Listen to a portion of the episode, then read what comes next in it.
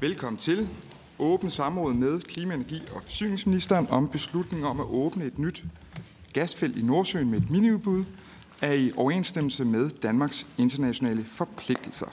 Samrådet er indkaldt af Teresa Skavenius og Peter Velblund, og det er sat til at have en bagkant om en time. Øh, og vi aftaler sådan, at Teresa indleder øh, samrådet, og Peter afrunder øh, samrådet efterfølgende.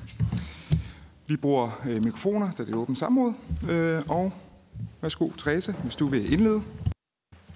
Jamen tak for det, og øh, jeg vil gerne sige velkommen til ministeren til samråd, som jeg har indkaldt som løsgænger i Folketinget og sammen med Enhedslisten. Og så vil jeg også gerne starte med at sige tak for samarbejdet med klimaaktivistbevægelsen Fossilfri Fremtid, som ligesom har nogle af de samme ambitioner som nogle af os her i Folketinget.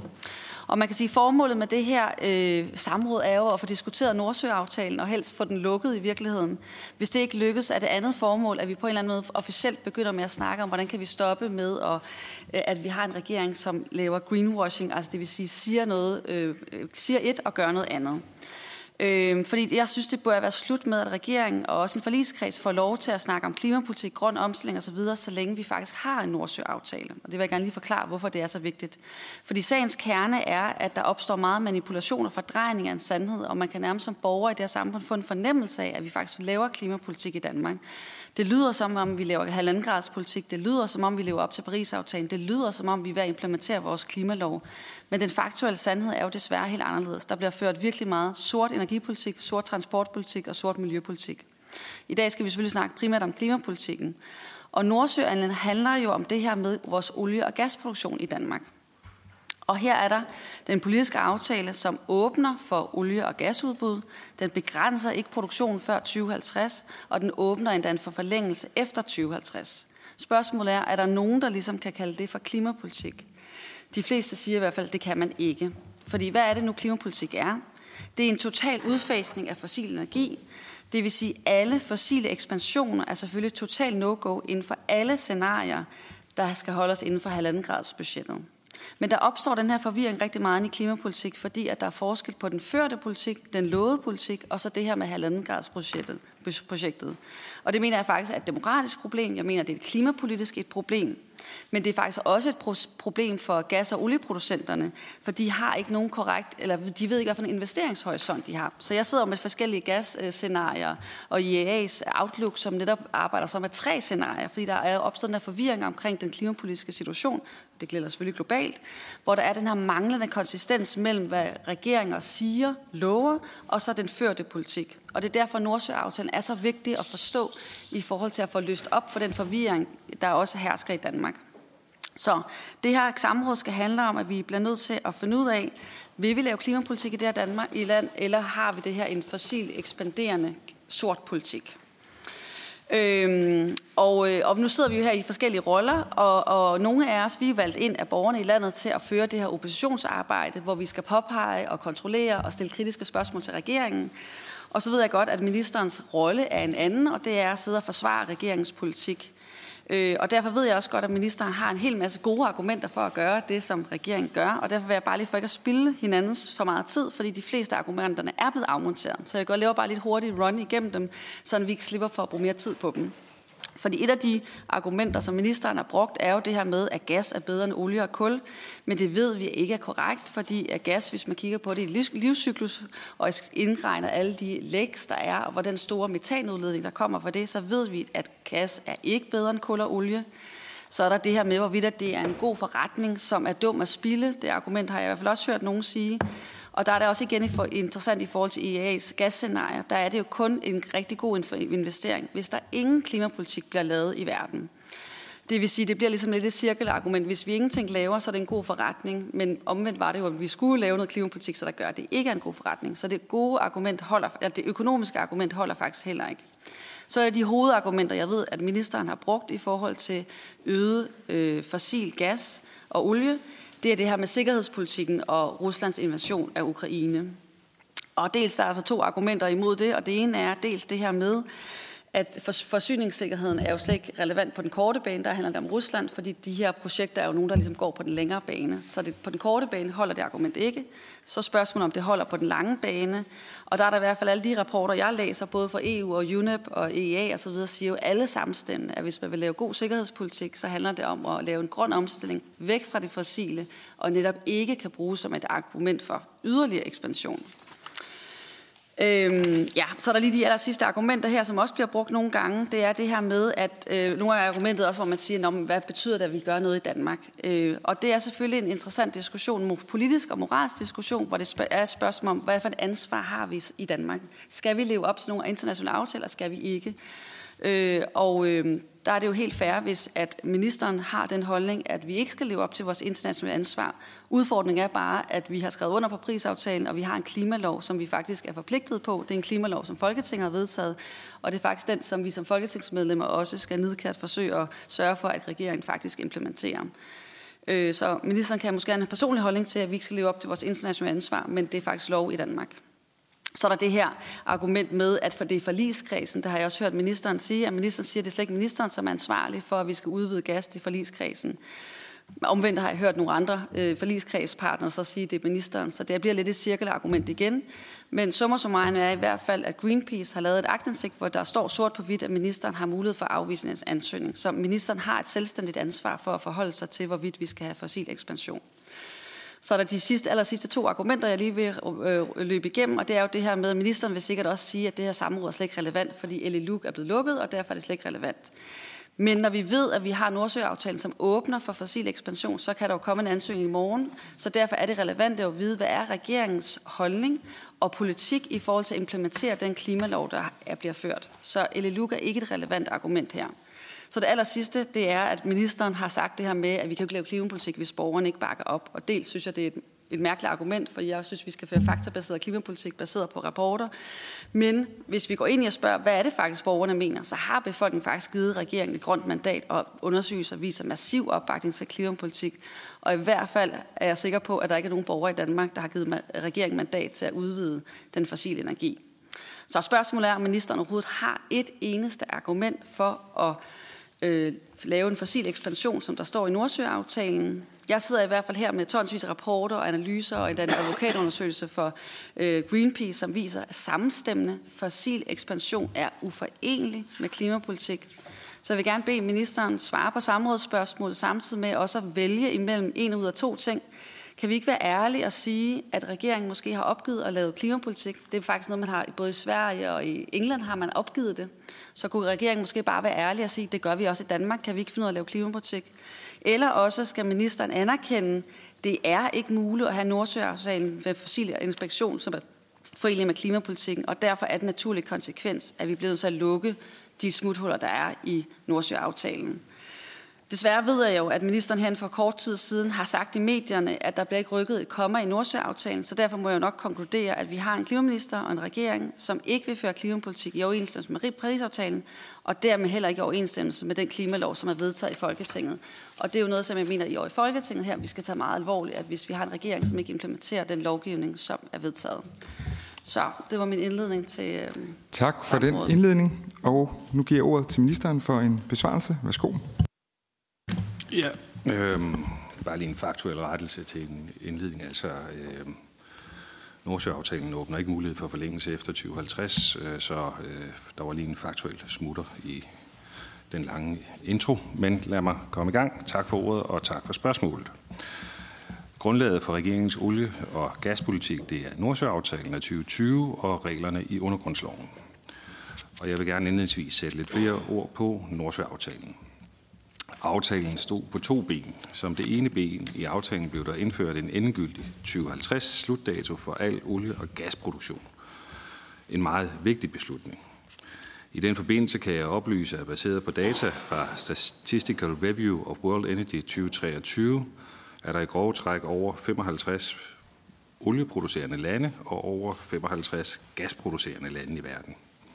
Sammenholdt det tal med ministeriets kendskab til lande i regi af Alliancen Beyond Oil and Gas, der har indført en lovfæstet slutdato på linje med Danmark, er vi nået frem til, at kun fire lande med olie- eller gasproduktion har en tilsvarende slutdato.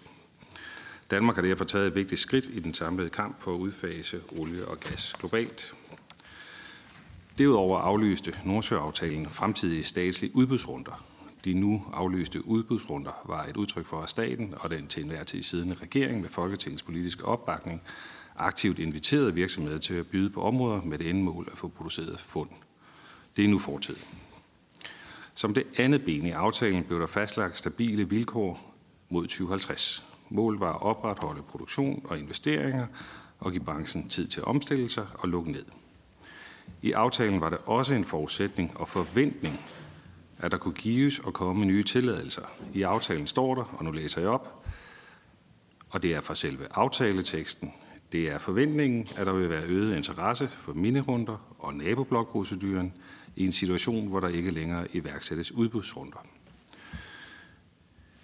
I Nordsjøaftalen var det et iboende element, at der iværksættes minerunder, hvis der modtages en ansøgning, der opfylder, opfylder undergrundsloven og falder inden for rammerne af den politiske aftale. I aftalen står, og nu læser jeg op igen, så frem den siddende minister agter at træffe en beslutning vedrørende tildeling, der ikke følger hensigten i Energistyrelsens redegørelse efter paragraf 6 i undergrundsloven, skal det først drøftes med forligskredsen.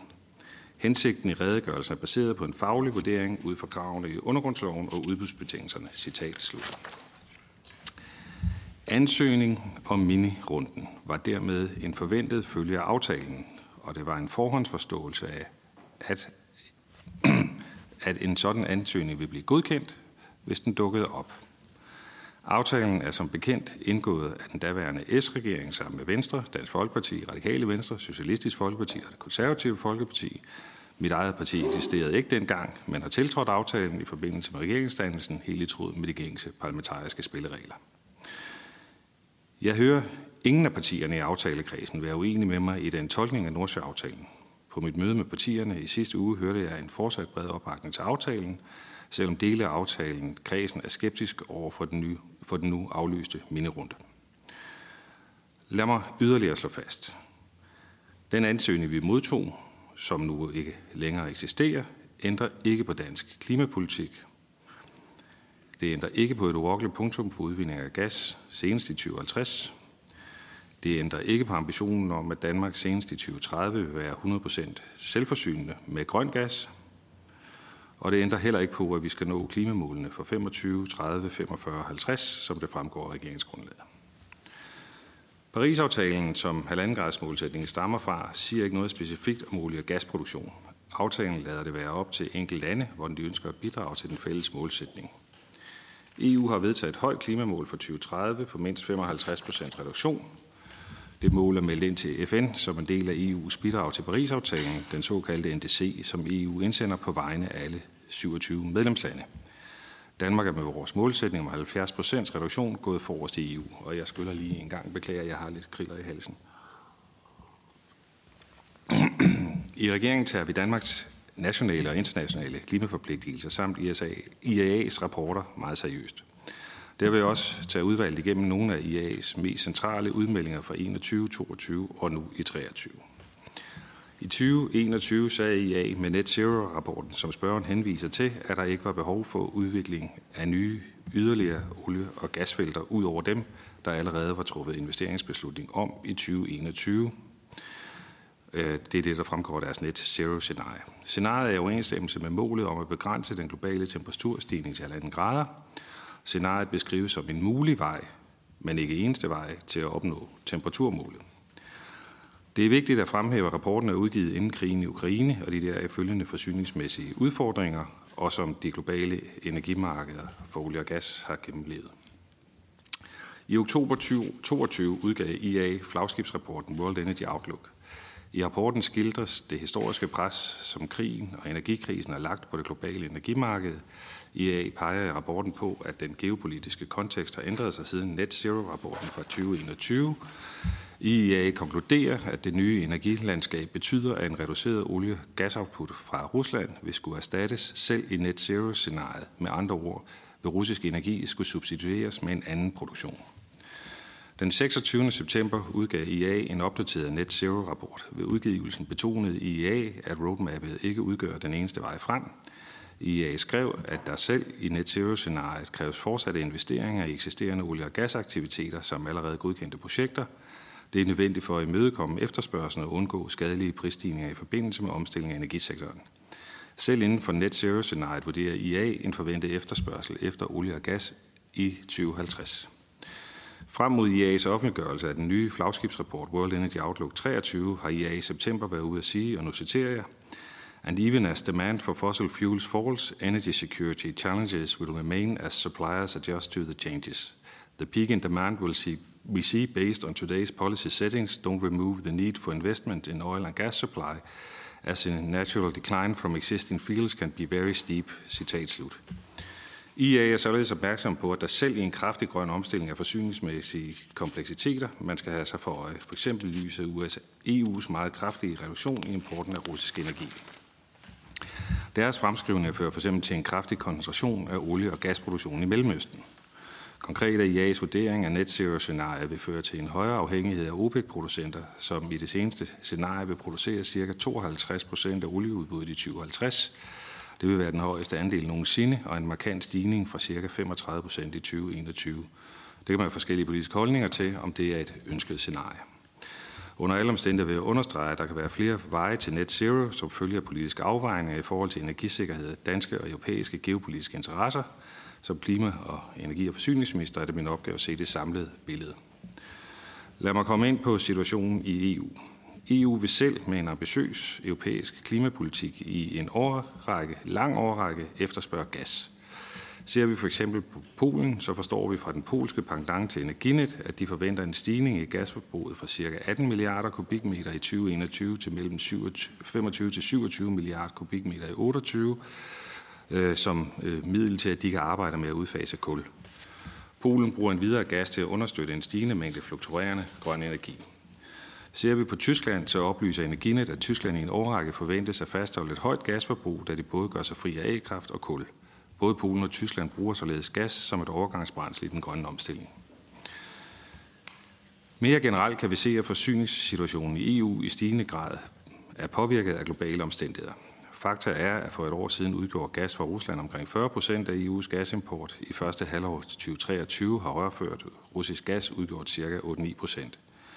EU så lykkedes med at kompensere for den gas, der ikke længere importeres fra Rusland gennem øget import af flydende naturgas, LNG, og en reduktion i gasforbruget. EU og IA forventer, at der i kølvandet på Kinas genåbning efter covid-19 kan opstå udfordringer med at sikre tilstrækkelige mængder LNG til Europa. Reelt er Europa i konkurrence om LNG med Japan, Sydkorea og i stigende grad Kina. Europa kan potentielt stå i en fremtidig situation, hvor man bliver nødsaget til at skrue yderligere op for gasimporten fra lande i Mellemøsten og Nordafrika.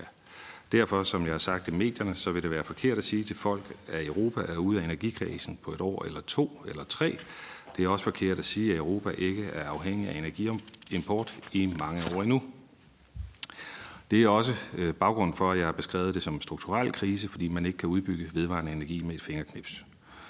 Udover forsyningssikkerhedsudfordringer er der også to klimafordele ved Nordsøgas. Energistyrelsen har oplyst mig, at LNG formentlig har i størrelsesorden dobbelt så stort klimaaftryk som dansk produceret naturgas. Dertil kommer, at IA peger på, at lande som Pakistan og Bangladesh med lavere betalingsevne og villighed for LNG end for eksempel Europa i 2022 har måttet reducere deres LNG-import betydeligt. Det giver nye klimaproblemer, da disse lande så tilvælger kul til elproduktion, hvilket er langt mere klimabelastende end LNG. Når det er sagt, så er jeg naturligvis helt enig i analysen af, at vi på længere sigt skal løse Europas energiafhængigheder med grøn energi, energieffektivisering, men indtil Europa er fuldt forsynet med grøn energi, vil en stor del af vores europæiske naboer være afhængige af gas. Når det handler om at bidrage til den grønne omstilling i EU, hviler regeringen ikke på lavbærene. Derfor vil jeg også tillade mig at indvige udvalget et lille pluk af de mange skridt, vi har taget i maj indgik regeringen en aftale om rammerne for Danmarks historiens største havvindudbud. Det kan potentielt sikre grøn strøm svarende til mere end 14 millioner danske og europæiske husstande, eller til PTX-produkter, såsom grøn brint, der vel og mærke så kan erstatte øh, brint fra naturgas. Det var også i maj, at Danmark fik sin første aftale om ejerskab af brintinfrastruktur, der sammen med en samarbejdsaftale om Tyskland om etablering af et brintrør er et vigtigt skridt på vejen mod, at Danmark kan eksportere brint til Europa. Og i september landede regeringen en aftale om styrkelse af rammevilkårene for CCS, så vi kan nå hele vejen til fuld fangst og læring af CO2 i 2030, hvor CO2-lærer kan også bidrage med at lære europæisk CO2. Danmark har meget ambitiøse klimamål, og vi arbejder for ambitiøse europæiske mål. Vi er ambitiøse på udbygning af havvind i en sådan grad, at vi ønsker at producere grøn strøm i et omfang, der overgår vores egne behov, og som vil gøre Danmark til nettoeksportør af grøn energi. Indtil vi er helt i mål med den grønne omstilling i Europa, har vi med produktionen i Nordsøen mulighed for at hjælpe Europa og vores allierede og bidrage til en større indsats for at erstatte den russiske energi og, og afhængigheden af import fra lande uden for Europa. Produktionen for Nordsøen ændrer ikke på de danske klimamål, det gør kun, og det gør det i øvrigt heller ikke på de europæiske. Det gør kun en forskel i forhold til, hvor de gasforbrugende lande i Europa får gassen fra. Og lad mig til sidst gentage, vi er ikke vidne om, at der er nogen, som er på vej med nye ansøgninger og minirunder, og hvis nogen skulle finde på det en dag, så vil det være en konkret vurdering i den situation. Tak for ordet. Tak til ministeren for svarelsen. Øh, første spørgsmål det går til Teresa, efterfølgende Peter. Værsgo, Teresa. Ja, øh, jeg tror, at øh, ministeren har ikke helt præcis svaret på det spørgsmål, som egentlig samrådet handler om. Og det handler om det her med, at ifølge IEA, IEA, så må der ikke være nye fossile projekter. Det handler jo ikke om, at der selvfølgelig er masser af gas og olie derude i forvejen. Det her det handler om, hvorvidt der kan laves nye projekter. Og det er endda sådan et minimumskriterie. Andre, øh, UNEP og andre vil have en, have en, større øh, reduktionsfag, eller en større reduktionshastighed. Øh, så spørgsmålet er bare igen, øh, anerkender ministeren, at i IEA's halvanden grads net zero scenarie, der er der ikke plads til nye øh, fossile udvidelser.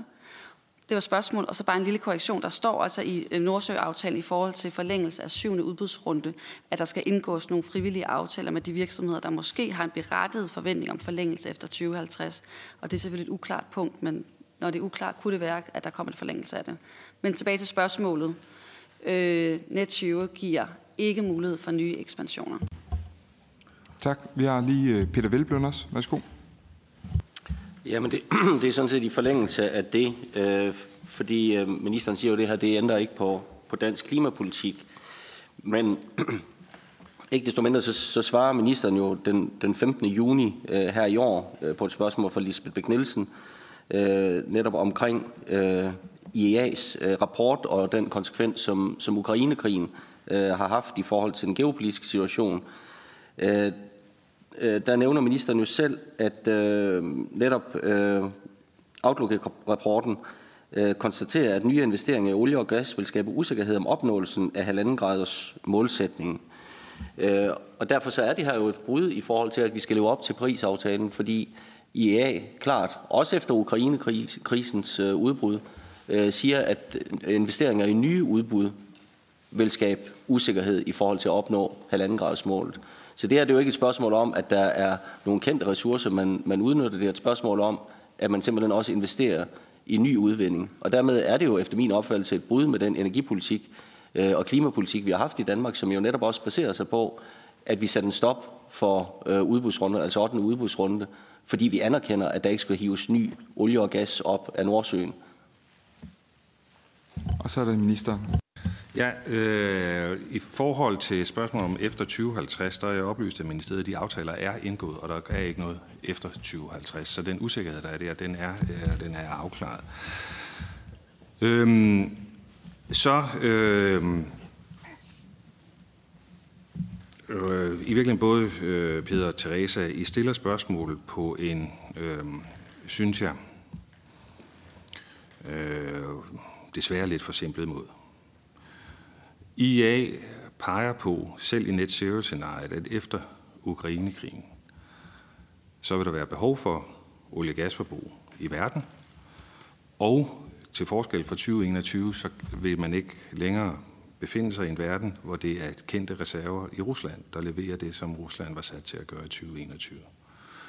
Og derfor nede under den overordnede generelle udmelding, øh, som Nordsjøaftalen jo reflekterer, fordi vi sætter et stop, og fordi vi ikke aktivt går ud og opsøger øh, felter i tilknytning til det, der er derude i forvejen, ja, så, øh, så er det fuldt muligt inden for de øh, anbefalinger, som IA kommer med, at have et, øh, et skift i, hvor i verden kommer olie- og gasproduktionen øh, så fra. Og det er selvfølgelig for at reflektere, at vi skal nå klimamålene på en måde, så vores sikkerhed øh, er opretholdt. Vi skal også øh, alle sammen anerkende, at Europa og verden i mange, mange år endnu vil have et behov for fossil energi. Lige så meget som jeg ønsker grøn omstilling, lige så øh, bevidst er jeg om, at vi kan ikke lave en verden, hvor vi fra den ene dag går til at være, øh, have en verdensøkonomi, der er fuldt afhængig af fossil energi til næste dag, så have en verden, der er fuldt afhængig eller kører fuldstændig på grøn energi. Så det her det er en transition, og naturgas øh, spiller en rolle i, øh, i den transition.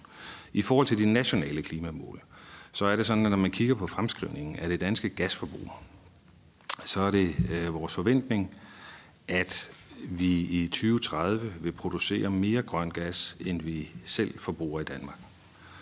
Det vil sige, at den gasproduktion, vi snakker om i Nordsøen, den vil gå til at servicere andre landes behov for gas inden under rammen af deres klimamål. Og mig bekendt, men det kan være, at I ved noget andet end mig, så er EU-landene bundet af den fælles europæiske klimaregulering. Øh, der er ikke nogen af dem, der har aflyst øh, deres klimamål inden for øh, det, der er aftalt i EU mod 2030, og foran os der venter der så en rigtig spændende diskussion om at sætte det næste mål for 2040. Så det vi snakker om her, det er, hvordan tilvejebringer vi den energi, som Europa har behov for, inden under det, der er øh, det klimapolitiske loft, som er sat af de reduktionsmål, som vi aftaler i EU. Tak for det. Så er det Franziska Rosenkilde. Ja, tak. Jeg tror ikke, der er nogen, der er bange for, at det kommer til at gå fra den ene dag til den anden. Men når det så er sagt, så tak for øh, spørgsmålene og for forklaringerne, og øh, fra ministeren også. Øh, sådan som jeg hører i det første svar fra ministeren, der er der en argumentation for, at motivationen for Nordsøolieaftalen, eller for Nordsøaftalen er, at man vil stoppe med fossil energi på sigt, 2050. Øhm, vil ministeren så ikke anerkende, at der er noget modstridende i den aftale, at man så undervejs åbner op for nye aftaler, nye udbudsrunder? Øhm, at det er modstridende med øh, motivationen i aftalen, øh, i sig selv. Og vil ministeren så ikke gerne igen forklare, hvorfor at ministeren ikke ønsker at åbne den her aftale og lukke det hul, sådan så at den øh, aftale rent faktisk gør det, den siger, nemlig at mindske, begrænse og afslutte fossil energi. Vi ved jo, at, øh, at det er noget af det, som øh, har det allerstørste klimaaftryk. Øh, vi ved alle sammen, hvor alvorlig en krise vores verden er i. Jeg hørte, at langt det meste af ministerens øh, forklaring handlede om efterspørgsel, økonomi og sikkerhed. Øh, jeg, jeg mener alt andet lige, at klimakrisens alvor er vigtigere end alle de ting til sammen. Så øh, når man taler om, om fuld øh, efterspørgsel, om fuld forbrug, hvor er så øh, klimaministerens svar på at øh, nedsætte forbruget? I Danmark ved vi jo, at vi har et alt for stort forbrug kunne man ikke være lige så ambitiøs på at nedsætte forbruget, og derved også lukke for mere øh, olie og gas, øh, så at man samtidig med, at man har en ambition om ikke at tage mere op, at man så samtidig også får en ambitiøs plan for at reducere det danske forbrug, som er langt over det, vi bør, hvis vi skal overholde de her klimaaftaler. Tak. Så er det Peter. Jamen det er fordi ministerens svar bekymrer mig faktisk en lille smule, og derfor vil jeg godt have ministeren til at, at præcisere, om han er enig med det europæiske energiagentur i, at udbruddet af Ukrainekrisen øh, ikke ændrer på den konklusion, at der ikke kan udvindes øh, nye øh, gasfelter, hvis det er sådan, vi skal holde os inden for prisaftalens halvandengrads målsætning. Fordi det var det, vi har hørt, øh, der er blevet bekræftet, altså også efter udbruddet af, Ukraine, af konflikten i Ukraine, at, øh, at, at den konklusion bliver der ikke ændret på. Det har IEA jo sagt klart, og derfor skal jeg bare høre, om ministeren ikke er enig i det, at den, øh, den konklusion stadigvæk står fast, at der ikke kan udvindes øh, nye gasfelter, hvis vi skal holde os inden for prisaftalens målsætning. Og ministeren. Ja, øh, til det sidste først. Øh, Paris-aftalen indeholder reduktionsmål. Det indeholder ikke en bestemt definition af, hvordan man når det. Så der er flere veje til at nå øh, målet. Øh, det tror jeg sagde i talen, så øh, øh Peter, du har, frihed, du har frihed til at tolke, hvad du mener, Paris-aftalen indeholder. Øh, men, men lad os være ærlige. Vi er i gang med at lave individuelle fortolkninger af aftalen, og det er fair nok. Øh, det andet det er, at øh, net zero scenariet er et normativt scenarie, og de ting IA i øvrigt har sagt omkring olie- og gasudvinding øh, handler så også om, at vi skal i den tid, hvor vi har behov for olie og gas, der skal vi erstatte det russiske med noget andet.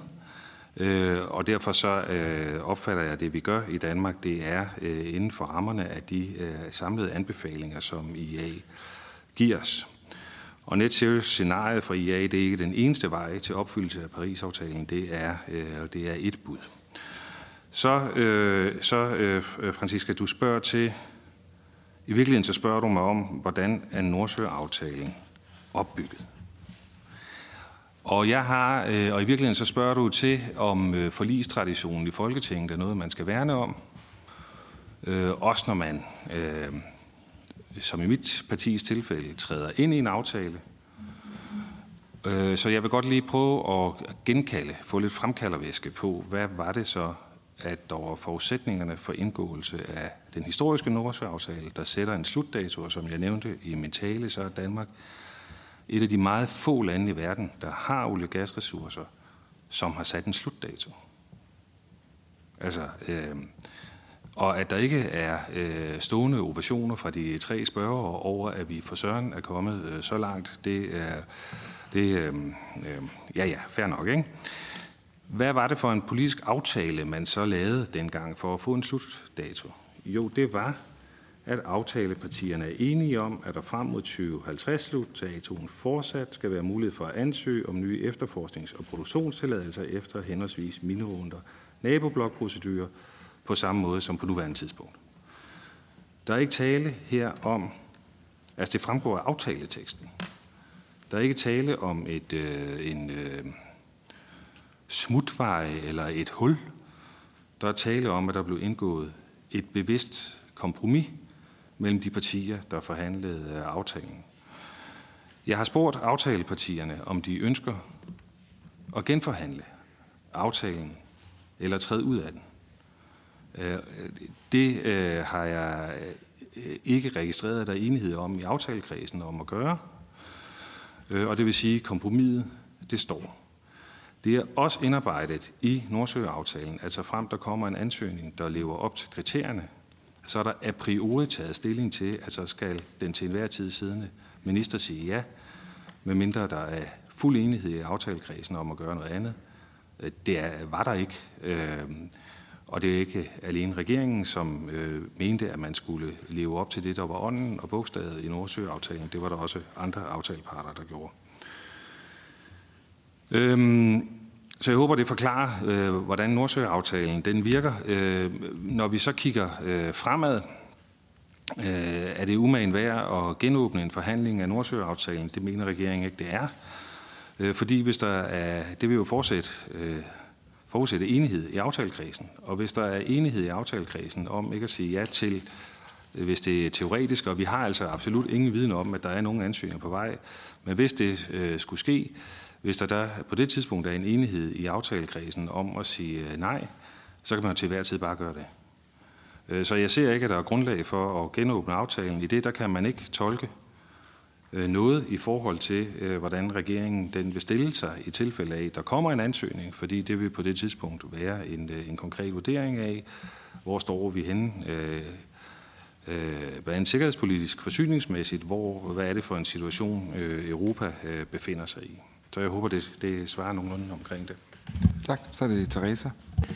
Ja, der er desværre ikke noget i det her, der gør mig mindre nervøs i forhold til, hvorvidt regeringen faktisk er ved at implementere vores øh, klimalov og leve op til vores Paris-målsætning. Øh, øh, men der er bare lige to ting i forhold til det her med syvende udbudsrunde, der kunne forlænges. Nu siger du, ministeren, at usikkerheden er blevet klarlagt. Kan, man, kan vi få et skriftligt notat på det, så vi kan være sikre på, at den er lukket, den del af det? Øh, ministeren nævner også noget med havvind, men som vidt jeg har forstået, er havvindsprojekterne på pause i øjeblikket, så måske er det også noget, som ministeren vil uddybe skriftligt. Øh, men det, jeg gerne vil vende tilbage til her, det er det her hovedspørgsmål. Ministeren siger, at der er forskellige veje til at nå Paris-aftalens halvandengrads budgetsmålsætning. Kan ministeren så fortælle, hvad for en vej ministeren ønsker at bruge, hvis vi ikke skal bruge IEA's øh, metode, som handler om at sige, at ingen nye fossile projekter er mulige, heller ikke efter Ruslands invasion af Ukraine? Og så er det... I det første så det fik jeg ikke skrevet ned. Du havde tre ting. Kan du lige... Jamen, det var den her usikkerhed i forhold til syvende udbudsrunde, øh, er blevet, øh, blevet afklaret. Så i den, hvad består den afklaring i? Men du kan svare øh, skriftligt, hvis det er. Tak for det. Og så er det Peter. Ja, nu siger ministeren, at det her det er i overensstemmelse med, med Nordsjø-aftalen. Øhm, men nu er det jo sådan, det er jo ikke forbudt at blive klogere. Øh, og Nordsjø-aftalen blev indgået i øh, Øh, 3. December 2020. Og der er det jo rigtigt, der var der den her øh, klausul, som, som sikrede den her bagdør. Men, men siden da er øh, IEA's, øh, altså Internationale Energiagenturs øh, rapport, Net Zero-rapporten, kom jo i, i 2021, øh, plus at der så kom øh, Outlook-rapporten for 2022. Og, og som jeg læser konklusionen, så må ministeren altid sige, hvis ministeren er uenig i den konklusion. Som jeg læser konklusionen fra IEA, så er det, at der ikke er plads til at øh, hvad hedder det, påbegynde øh, hvad hedder det, nye fossile projekter, hvis man skal holde sig inden for Paris-aftalens målsætning. Og at den konklusion står IEA fast på, også efter den russiske invasion i Ukraine og den deraf følgende energikrise. Og, og hvis ministeren så mener, at, der, at, at det ikke er, er korrekt, øh, at, at det er det, der er konklusionen, så må ministeren meget gerne øh, tilkendegive det. Men, øh, men det er jo lige præcis det, at, at de oplysninger er kommet, det er jo det, der er grund til, at vi sidder i det her samråd i dag. Fordi det, der, der, det der er baggrunden for, at vi rejser spørgsmål om, hvorfor vælger regeringen eller aftalepartierne øh, alligevel at åbne for en mini-udbudsrunde, når vi har de informationer fra IEA. Og, og derfor vil jeg bare gerne høre ministeren efter, om ministeren er enig i konklusionerne fra IEA, eller om ministeren mener, at, øh, at, at de er fejlagtige. Så den minister. Øh, ja, øh, selvfølgelig, Teresa. Vi sender øh, skriftligt. Øh, havvind, jeg ved ikke, hvor du har dine fakta fra. Øh, der er ikke, øh, altså de gangværende, som altså den daværende ordfører for Alternativet var med til at indgå en aftale om udbud af vind. Så jeg kan bare betrygge aftaleparten med, at den proces den er i gang. Det er ikke sat på pause. Det, der er, øh, er på havvind, er, at vi har øh, haft behov for at kigge på økonomien i den næste energiø, fordi at forudsætningerne på økonomisiden for det projekt i forhold til det, der var aftalt, er skrevet. Og den analyse, den pågår, og den vender jeg selvfølgelig tilbage til aftalepartierne lidt senere på sæsonen, når, øh, når analysen den er færdig. Øhm, så øh, tror jeg, Francisca, jeg glemte at svare på, på, øh, på en øh, ting, øh, du spurgte til. Øhm, det er sådan, at det væsentligste middel til at sikre CO2-reduktioner i det her land, det er de reduktionsforpligtelser, som landene indgår. Det er hovedvejen. Og flere lande skal have bindende reduktionsmål, og reduktionsmålene skal løbende skærpes. Øh, Danmark er en del af EU. Vi melder EU's mål ind. Øh, det har vi gjort til øh, 2030, og vi skal snart i gang med at forhandle det næste mål til 2040. Det er den klimapolitiske hovedvej. Inden under de reduktionsmål, der er der udledninger, og der er der fossil forbrug. Så det vi snakker om, det er, hvordan servicerer vi så Europas behov for energi inden under de reduktionsmål. Øh, så det er bare, for det var svaret på, øh, på, øh, hvad er det så, der skal drive det her? Ja, det er jo først og fremmest, at vi har øh, nationale mål, som er bindende, og i Danmarks tilfælde så nationale mål, som vi forhandler globalt sammen med, med det øvrige EU. Der er flere veje øh, til Rom. Øh, der er meget, meget svære øh, dilemmaer og Jeg synes, øh, jeg synes det er en, det er en øh, øh, forsimpling af øh, både, hvad I siger, det er også en forsimpling af de reelle udfordringer, der ligger øh, nedenunder. Øh, det er klart, at tager man i fulde træskolængder og kigger ud i verden, så skal vi have øh, sat en stop for udvinding af væsentlige nye felter, Øh, det har vi så sagt stop for i Danmark. Vi håber, flere lande vil tilslutte sig det. Som jeg beskrev i min indledning, så er det øh, ikke fordi, det går rasende hurtigt med lande, der har ressourcer om at tilmelde sig og lave den begrænsning. Men inden under de programerklæringer, nærmest øh, pressemeddelelseserklæringer, der er der en verden, som er mere kompleks, som jeg øh, med de oplysninger, jeg får fra mit ministerium, at, hvor IA anerkender, at der for eksempel i net zero scenariet nu, på grund af situationen med Rusland, der skal der ske en substitution fra den forventede mængde olie og gas, som vil komme fra øh, Rusland øh, til noget andet. Øh, og det sætter øh, forsyningssituationen i et nyt lys. Det afgørende her, det er imidlertid, at det ikke rykker ved klimamålene. EU's fastsatte klimamål er jo uforandret af, hvor den fossile energi, som EU har behov for under klimamålet, hvor det kommer fra. Og derfor øh, så er det, vi diskuterer jo så øh, egentlig fundamentalt set, skal den energi komme øh, fra Nordsøen, eller har man en præference for, at den skal komme ud fra EU, hvor forventningen, som jeg beskrev i indledningen, er så strukturelt, at Mellemøsten øh, øh, kan bringe sig i en position, hvor de bliver øh, absolut hovedleverandør, øh, lige så snart vi er færdige med at, øh, at blive uafhængige af Rusland. Så er det Francisca. Ja, og jeg takker for øh, den pædagogiske gennemgang af både forlistraditioner og reduktionsmålsætninger. Øh, men det ændrer jo ikke på øh, pointen i mit spørgsmål, som handlede omkring forbrug. Der blev hele tiden talt om, at vi skal øh, have fuld efterspørgsel på det forbrug, der nu måtte være. Velvidende, at vi ved, at det forbrug er for højt. Øh, og det her, det, det taler jo også ind i hele narrativet om, hvorvidt Danmark er et grønt forgangsland. Øh, fordi hvordan kan man blive ved med at kalde sig selv for et grønt forgangsland, når man forbruger, som man gør i et land som Danmark? Og hvis man ønsker at blive hurtigere øh, fri for russisk gas og fossil brændsel, og det ikke handler om øh, udbud og efterspørgsel, og det ikke handler om økonomi, men om klima, hvad er så ministerens ambition for, at vi får begrænset det danske forbrug, så vi ikke er afhængige af fossilbrændsler? Og Therese? Ja, øh, det bliver lidt en gentagelse, for jeg synes ikke helt, jeg får svar på alle mine spørgsmål. Et af spørgsmålene var, det, hvilken vej mener ministeren så, vi skal gå, hvis det ikke er IAA's net zero-scenarie, øh, vi skal følge. Øh, ministeren nævner, at der er mange veje til Rom. Hvad for en vej er vi på? Øh, ministeren nævner også det med, at der stadig vil være stort gas- øh, og olieudbud øh, i lang tid frem, fremadrettet. Hvor stort regner ministeren det med, det skal være? Hvad er det for en, hvad er det for en, en, en reduktionslinje-scenarie, som øh, ministeren refererer til? Øh, I de scenarier, som øh, IEA laver, der er det jo det her med, at der afhænger det jo i hvert fald en klimapolitik, der bliver ført. Så det er jo ret afhængigt af, hvordan regeringen i Danmark, herunder i alle mulige andre lande, hvad for en klimapolitik, der bliver lavet i forhold til, hvor stort udbud der vil være af olie og gas.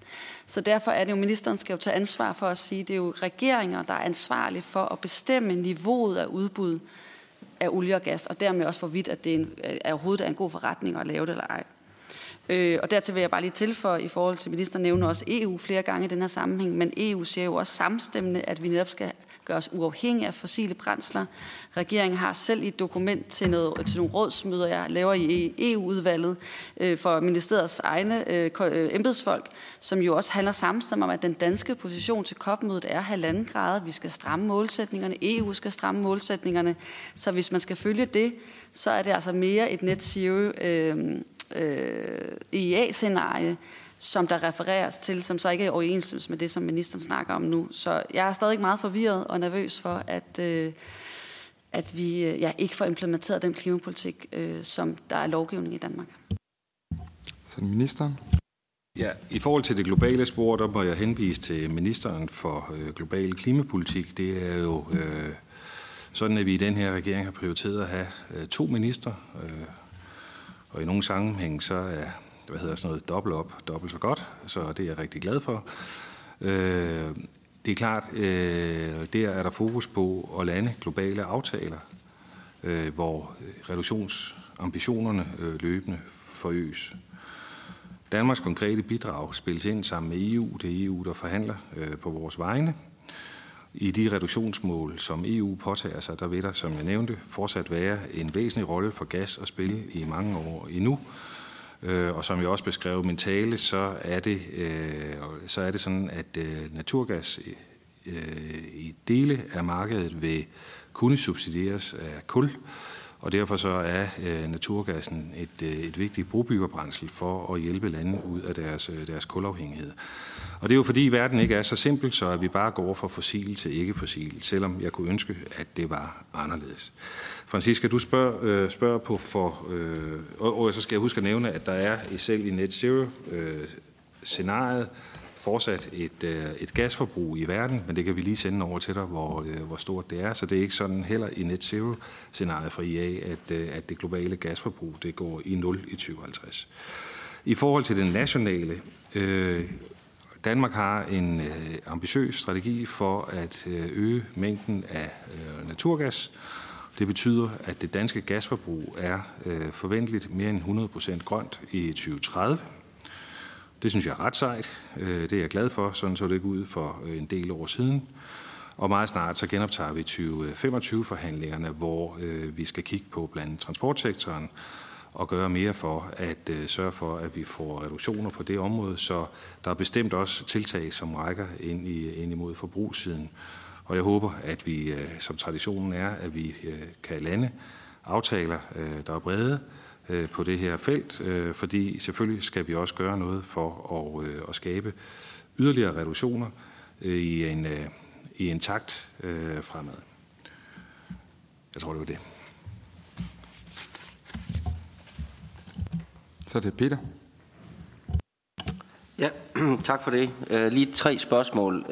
Jeg synes ikke, ministeren endnu har svaret på, om, om ministeren er uenig i det internationale energiagenturs konklusioner om, øh, Øh, at der ikke øh, skal udvikles, øh, eller der ikke skal udvikles nye olie- og fossile projekter, hvis vi skal holde os inden for, for prisaftalen, også efter Ruslands invasion af Ukraine. Så jeg vil godt have ministeren til at svare helt klart på.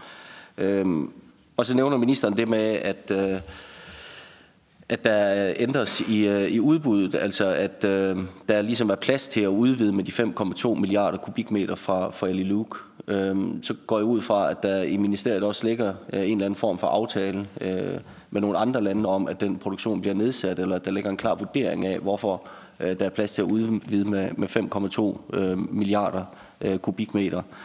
Og, øh, og så endelig i forhold til et spørgsmål omkring øh, Beyond uh, Oil and Gas Alliance. Øh, det er jo et, øh, et samarbejde, som øh, Danmark ikke bare tilsluttede sig, men som øh, faktisk var initiativtager til, øh, som netop havde som målsætning, at det her det handlede ikke om øh, at øh, begrænse efterspørgselen, det handlede, handlede om at begrænse udbuddet. Øh, og så vidt jeg ved, så er brugeraftalen jo ikke blevet opsagt øh, med baggrund i øh, Ruslands øh, invasion i Ukraine, så øh, den alliance står stadigvæk ved magt, og jeg har heller ikke hørt Boga udtale, at, at Ruslands invasion af Ukraine Øh, skulle have konsekvenser i forhold til at begrænse udbuddet. Så øh, mener ministeren, at det her det er i overensstemmelse med Boga-aftalen, som jo øh, var en, en, en hjørnesten øh, for Danmark øh, og et prestigeprojekt. Øh, mener ministeren stadigvæk, at vi i fuldtonen kan bakke op omkring BOGA-projektet, når ministeren ikke vil afvise, at der skal udvikles nye øh, olie- og gasprojekter i Nordsøen? Og Teresa, værsgo. Ja, jeg kan faktisk supplere med det her i forbindelse med det, som Peter spørger om. Altså, hvem er det så, der skal reducere, hvis det ikke er Danmark? Fordi at, øh, det er jo sådan, at øh, i europæisk lovgivning, der skal vi reducere rigtig meget. Øh, og der har Klimarådet også vist, hvordan vi har et implementeringsudfordring i forhold til at implementere den europæiske lovgivning i Danmark. Øh, men hvis vi så ikke engang gør det, vi havde lovet, øh, så er der så nogle andre lande, der skal øh, udfase endnu mere.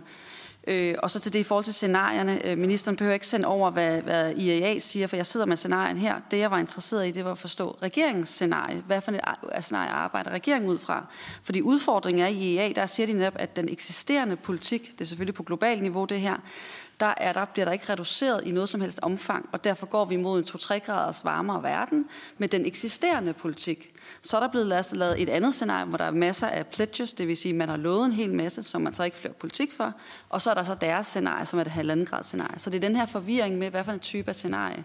Og der er igen, det er jo helt fair, at regeringspolitik handler om at sige, at vi ønsker at have en fossil politik, en sort politik, hvor vi ikke reducerer, og det er en 2-3 graders politik. Den er bare ikke overensstemmelse med Paris-aftalen, den er ikke overensstemmelse med klimaloven, og det skal regeringen jo bare være ærlig omkring. Ellers er det vores opgave her i Folketinget at forsøge at forstå det, og i hvert fald forklare til borgerne, at der er en diskrepans imellem, hvad regeringen siger, og hvad, den, hvad lovgivningen egentlig er i Danmark. Og ministeren. Ja, Peter, IA siger ikke, at der ikke er plads til nye projekter. De siger, at der ikke er behov. Øh, og IA siger nede under hovedanbefalingen om, at man ikke udvinder øh, væsentlige nye felter, at der er et behov for at erstatte den energi, som kommer fra Rusland. Og det man så spørger, øh, Therese, Teresa, du spørger til, hvad skal så reduceres ud i verden? Ja, det skal russisk energi for søren. Det er da en del af svaret at vi skal lade være med at købe fra kendte felter øh, i Rusland. Øh, så det er da en hel del af svaret. Øhm, I forhold til Boga. Boga blev indgået efter Nordsjøaftalen. Øhm, og derfor så er dit spørgsmål for mig en lille bitte smule mærkeligt, fordi Nordsjøaftalen er fundamentet for den danske regerings agering på gasområdet, fordi det er der, vi har et forlig i Folketinget, og øh, vi øh, arbejder inden for rammerne af de forlig, vi giver. Så, så Nordsøaftalen er fundamentet for den danske politik i forhold til udvinding af de danske ressourcer, og det er på det grundlag, Boga er dannet, og Danmark er gået ind i Boga. Og Nordsøaftalen var kendt af parterne i Boga, Øhm, Boga advokerer for en gradvis udfasning af olie- og gasproduktionen, ikke et abrupt stop her nu. Og med kernemedlemmerne af Boga har forpligtet sig til at afslutte nye udbudsrunder, øh, initieret af staterne, og fastsætte en endegyldig slutdato for olie- og gasproduktionen. Og det er det, som Danmark lever op til øh, i Nordsjøaftalen. Hvis det var sådan, så Boga var noget andet end Nordsjøaftalen, så synes jeg, vi havde et helt andet problem, nemlig at så havde man så en regering, der på daværende tidspunkt ville indgå internationale aftaler, som var i strid med de forlig, som indgås i Folketinget. Og det, det, det, det mener jeg generelt, at man øh, skal holde sig fra. Øh, Therese, dine udsagn er relativt øh, øh, generelle, øh, og dermed så lidt svær at få hånd om, hvad det er, du egentlig spørger om. Øh, der er mange veje til at opfylde halvandengradsmålet. Der er ikke kun én indvej derhen. Men der er trods alt nogle hovedelementer, som jeg tror, vi er enige om. Og det ene det er, at vi skal udbygge vedvarende energi i stort tempo, så vi kan erstatte sort med grøn. Det har regeringen fokus på. Vi kommer lige om lidt med udspil, der gerne skal forsere udbygningen på land. Vi har øh, lavet et øh, havvindsudbud, der kommer til at producere grøn strøm, der langt overstiger det danske forbrug. Vi øh, arbejder med at etablere brintinfrastruktur til vores nabolande, sådan så vi kan udnytte de danske energiressourcer, vindressourcer, til at producere grøn brint i et omfang, der overstiger forventet dansk efterspørgsel. Vi har indgået en aftale øh, for nylig om opdaterede rammer for CCS. To af øh, de to partier, der er til stede, øh, er med i den aftale. Øh, den aftale skal gerne bane vejen for, at vi får opbygget CO2-læringskapacitet i Danmark, der overgår øh, den mængde CO2, som vi regner med kan fanges i Danmark.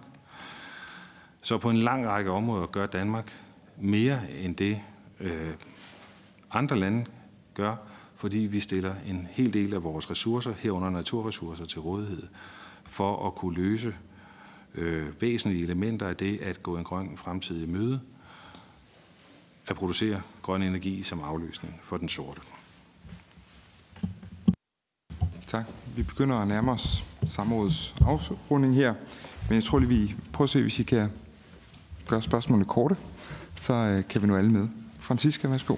Ja, tak. Øh, jamen, det er også fordi, det breder sig jo lidt ud over selve spørgsmålet, fordi at øh, tingene jo hænger sammen. Øh, fordi der er en masse modsatrettigheder jo i de her aftaler. Man vil gerne lukke øh, for Nordsø og olie, og alligevel så har man udbudsrunder.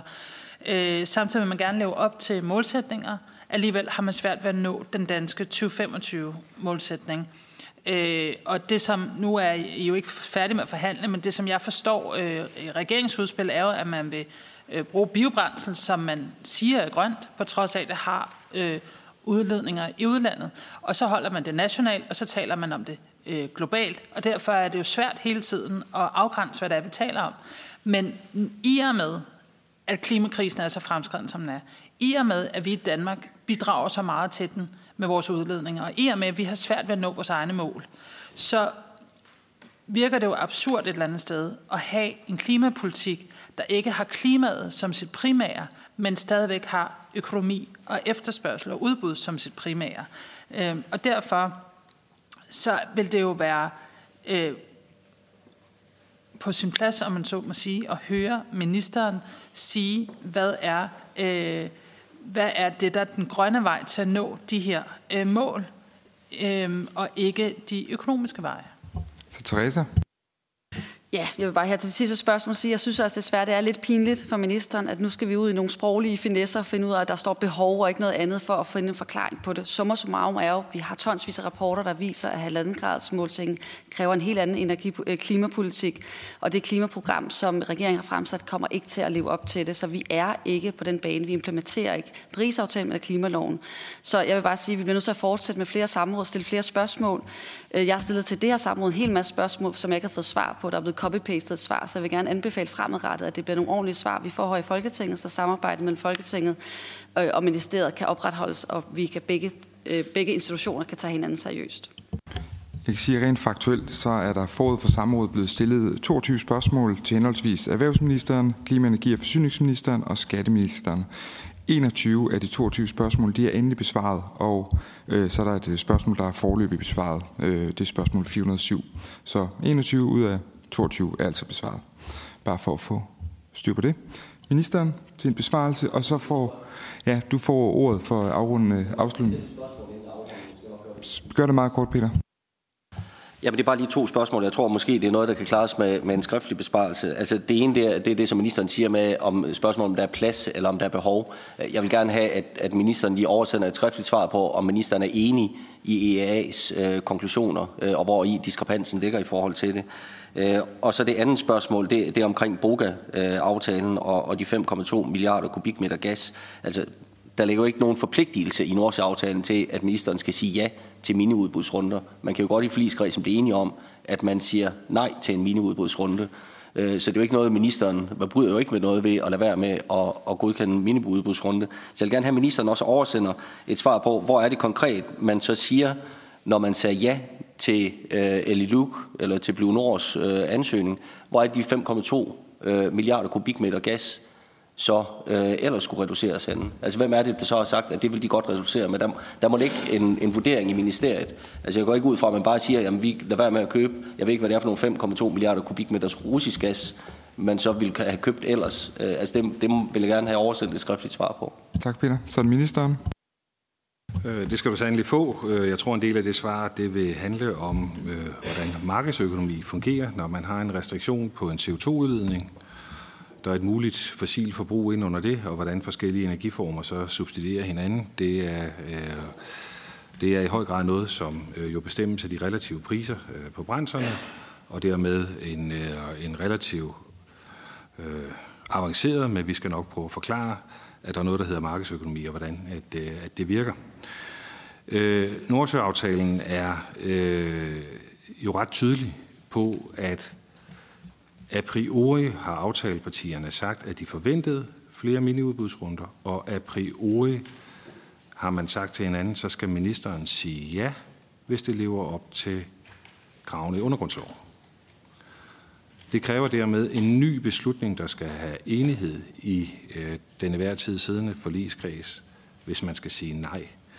Ånden i aftalen, og det hører jeg alle aftalepartierne anerkender, det er, at man skal sige ja, og man forventede, at der kom flere. Og jeg synes, det klæder alle aftalepartier, der indgår aftaler, og stå ved øh, de kompromiser, der laves i aftalerne. Og jeg har så den særlige, det særlige privilegie, at mit parti var ikke med til at lave aftalen. Men som minister og regering træder jeg ind i de aftaler, der er, og jeg gør mit yderste for at overholde de politiske aftaler, der indgås med Folketingets partier, og jeg har en, en, øh, selvfølgelig en forventning om, at, øh, at aftalepartier, også den dag aftalen er indgået, står ved, at alle aftaler indeholder et element af et kompromis. Det synes jeg er klædeligt for øh, samarbejdet i Folketinget. Øhm, øh, Francesca, du spørger til, om klima øh, aldrig er det primære. Altså mig bekendt, så kom øh, Nordsjøaftalen med en pris, øh, fordi man aflyste yderligere udbudsrunder øh, længere frem. Øh, så det er for mig et eksempel på, at øh, der er bestemt mange situationer, hvor vi er helt med på, at klima øh, kommer med en pris. Øh, og det vil vi, øh, ser vi jo løbende, når vi laver klimapolitiske tiltag, at det kommer med en pris. Og øh, noget af den pris, den vil blive synlig for forbrugerne, noget vil blive en synlig pris inde i statskassen og andre steder. Hvis man lukker øjnene for, eller ikke accepterer, at klima kommer med en pris, så vil jeg personligt tillade mig at stille spørgsmålstegn ved, om man så egentlig kan tale, kalde sig grøn, fordi så nægter man jo at tage et helhedsansvar. Og kan man virkelig være ægte grøn og ikke tage ansvar for helheden og face og håndtere også de afledte konsekvenser, blandt andet økonomiske, der er at føre klimapolitik. Det mener jeg ikke. Det er et øh, fuldt ansvar, man skal løfte. Det er måske forskellen på at være opposition og så sidde i regeringen. Godt. Og som samrådsindkalder, så Peter, du har mulighed for at komme med en bemærkning. Ja, jeg skal nok gøre det forholdsvis kort, og, og tak til ministeren for at invitere til en studiekreds om, hvordan markedsøkonomi øh, fungerer. Øh, så kan det være, at vi kan udvide den til, at vi også kan diskutere, hvordan klimaforandringer fungerer, og hvad det betyder, at man øh, udvinder nye øh, fossile ressourcer, og hvad det har af konsekvenser for, for de klimaforandringer, vi, vi oplever lige nu. Men under alle omstændigheder tak til, til både minister og, og embedsværk og udvalg for at møde op til, til samrådet her. Og jeg tror bare, jeg vil nøjes med at konstatere, at, at det her det nok ikke bliver det sidste samråd, vi kommer til at have i den her forbindelse, så længe man fastholder en politik om, at man også i den indgående øh, og at der blandt øh, aftalepartierne øh, fortsat ikke er en, en enighed om at lukke øh, for, for den mulighed for at afholde nye miniudbudsrunder, så tror jeg, at man kan imødese, se, at der også kommer flere samråd i den her forbindelse. Men, men tak for at møde op, og, og tak for samrådet. Ja, tak til ministeren for besvarelserne. Samrådet er hermed afsluttet.